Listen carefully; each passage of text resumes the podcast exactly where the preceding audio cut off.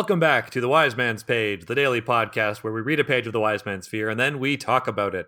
This is page 517. He took a drink and paused, changing the subject.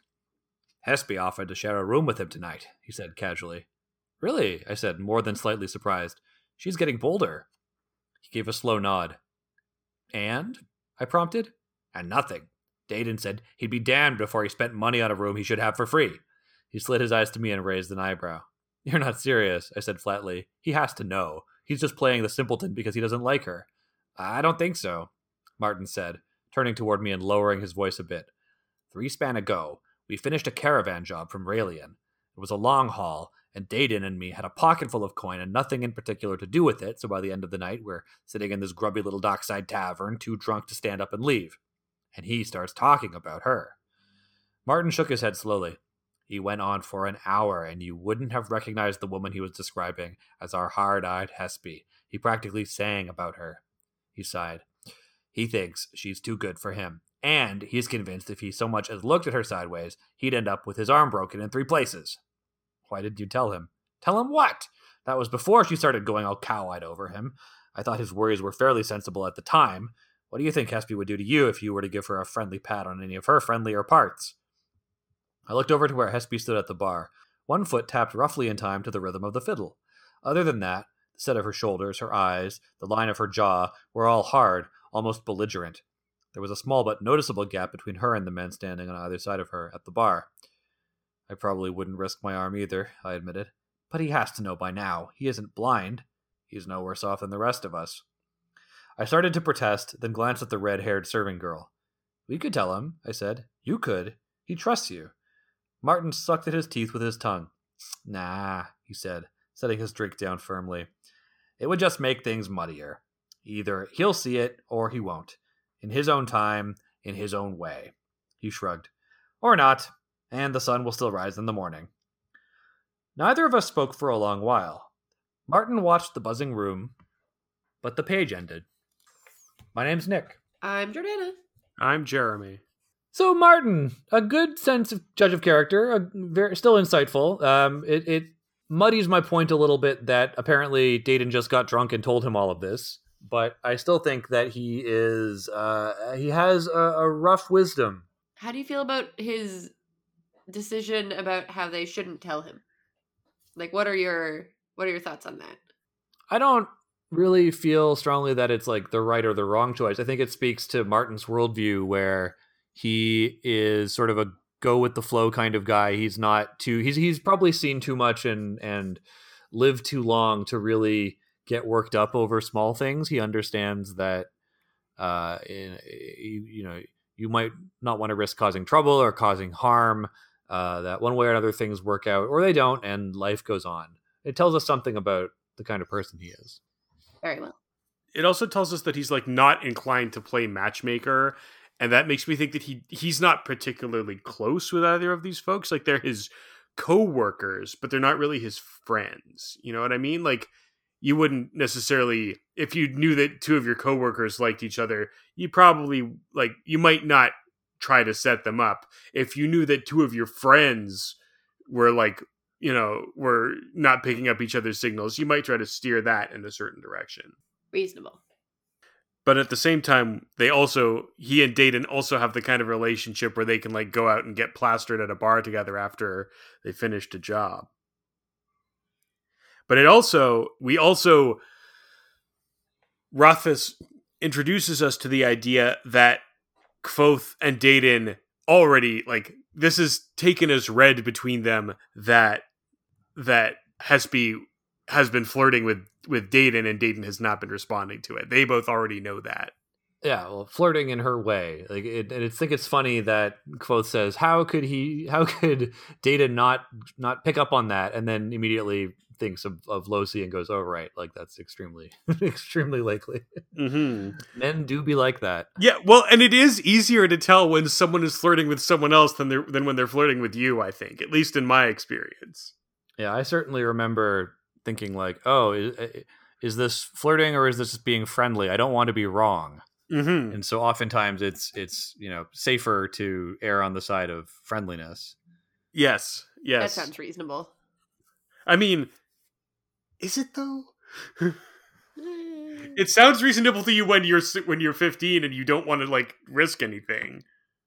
Yeah, something I've learned, uh, and I'm sure this is going to sound like a broken record here, but when it comes to flirting, open and honest communication is The is the only way. Well, Yeah, but that that's the only way to go. being direct is like the opposite of flirting though.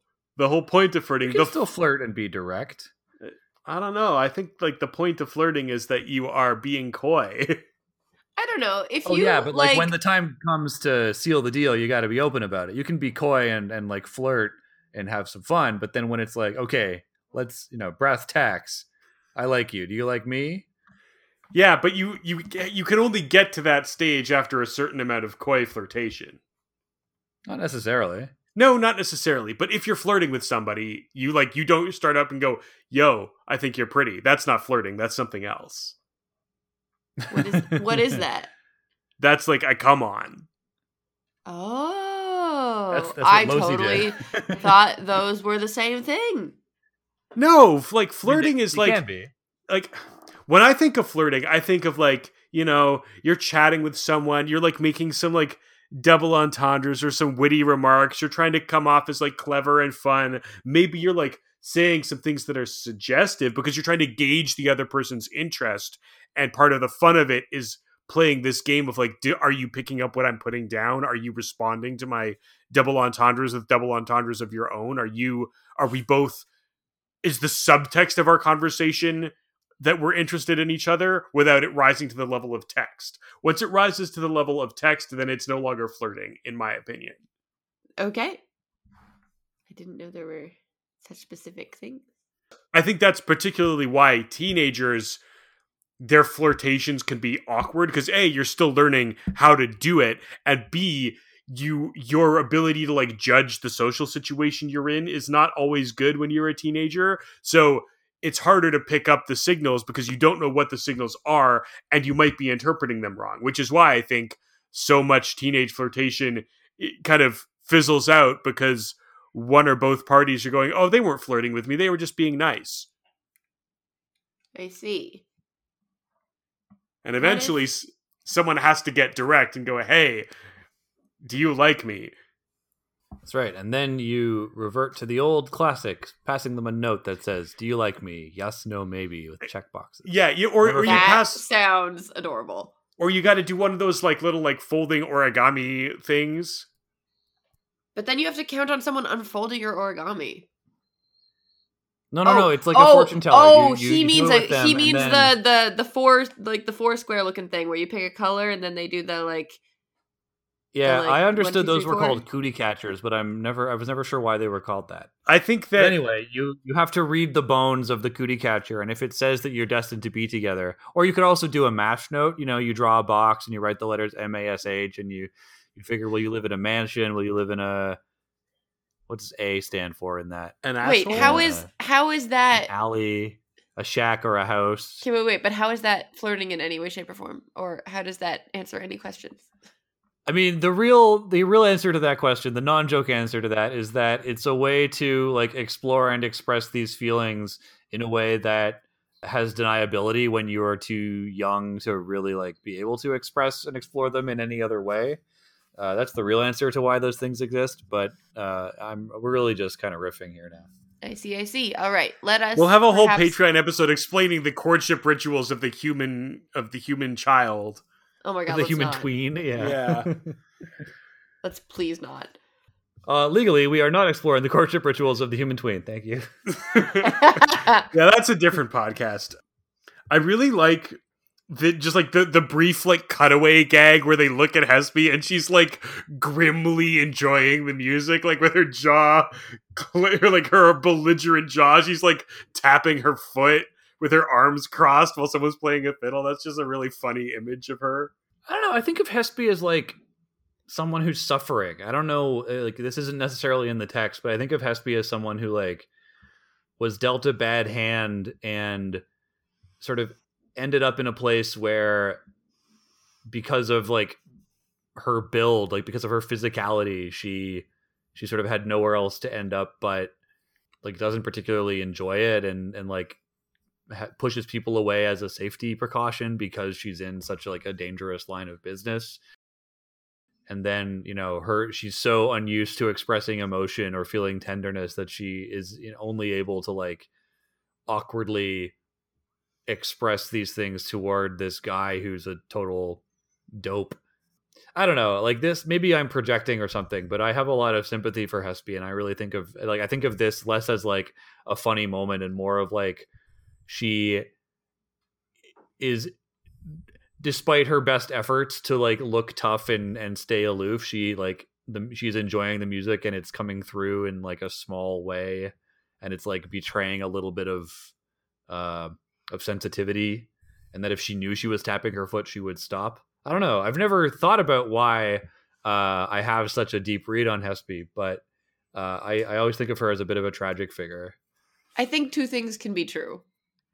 I think that all of that can be true about Hespe, but in the same situation, just seeing a person at a bar looking grumpy, but like also enjoying themselves at the same time is it like it's sort of funny and like a oh like isn't that the opposite of itself kind of thing? Like co- she can be a complicated character and the situation can still be like like smiley. Like it, both can be true. Yeah, like I don't think I have quite the the the tragic read on her that you do, Nick, because frankly, I don't think that I've thought about her her character as deeply as you have.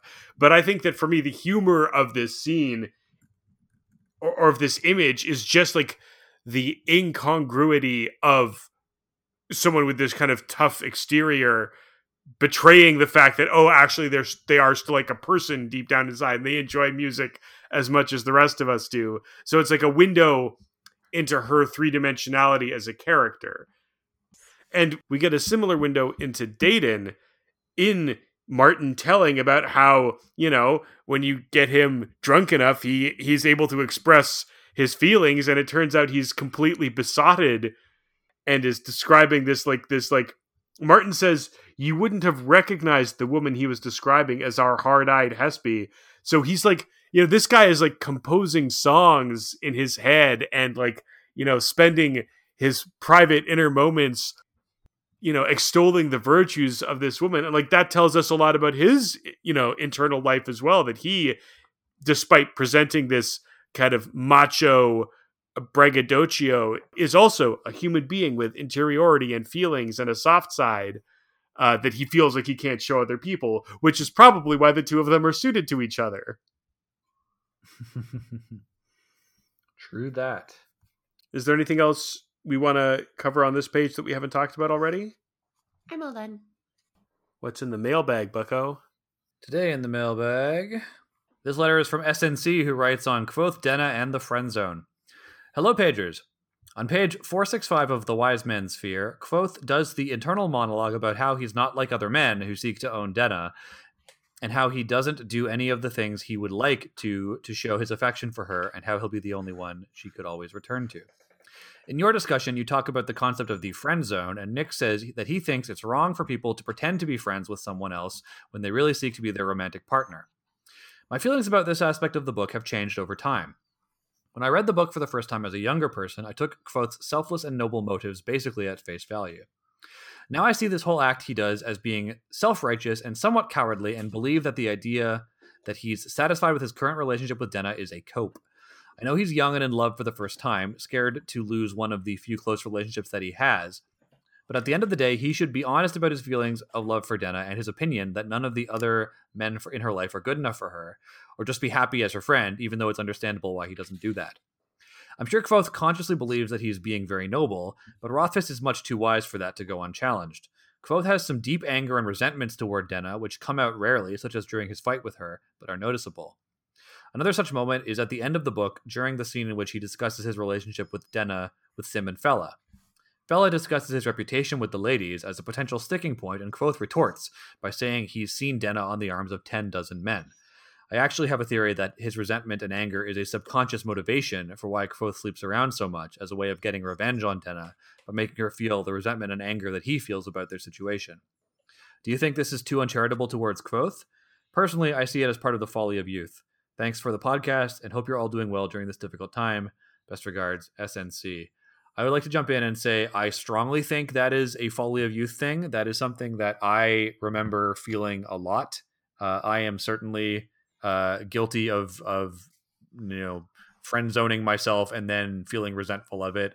It's something that I think uh, you know maybe not all male uh, assigned people, but certainly uh, something that many male assigned people kind of go through. I think there's a number of reasons for that. I think a lot of them are cultural. I think a lot of them are because of the messaging that we see in uh, in a lot of our media.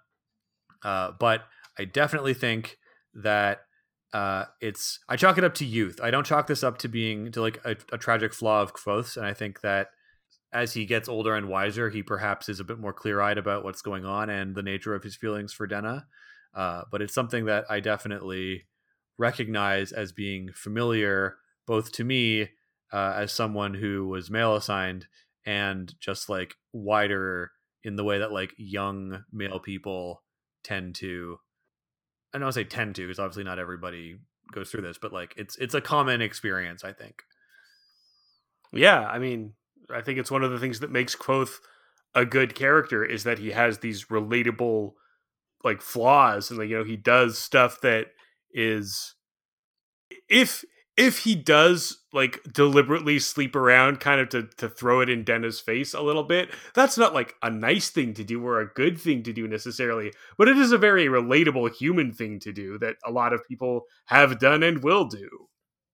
Yeah, and it's the kind of thing that I think he if he is doing it, he doesn't admit to himself that that's part of it. Yeah, he might not even like be aware of it on a conscious level that that, that that's a motivation he has for doing it. Yeah. And I mean, not to let him off the hook, but I do think that he emerges with like a geas on him uh, from Felurian. So I do think that there is some level of uh, juju at work where Kvothe is compelled to do that to some degree. Perhaps. But we'll get there. We'll get there. Jordana, do you have anything you want to add? Uh, no, no. I think you guys pretty much covered it. I think we've gone over all the things.